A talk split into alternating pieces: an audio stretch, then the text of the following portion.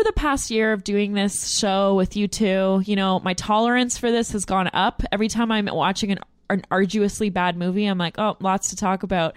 But I don't, I can't even muster within myself any feeling of upset towards these retreads because I'm just like, well, this is what it is. This is it's the end of culture.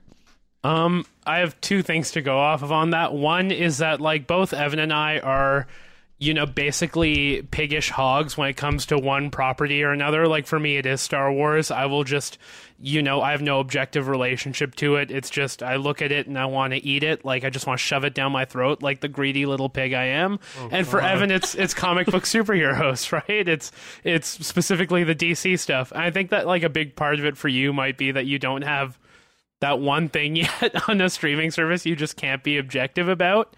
Um, and the other thing is like, yeah, it's hard to not escape this idea with Disney Plus that like, especially this because they put all the money into it, right? They put.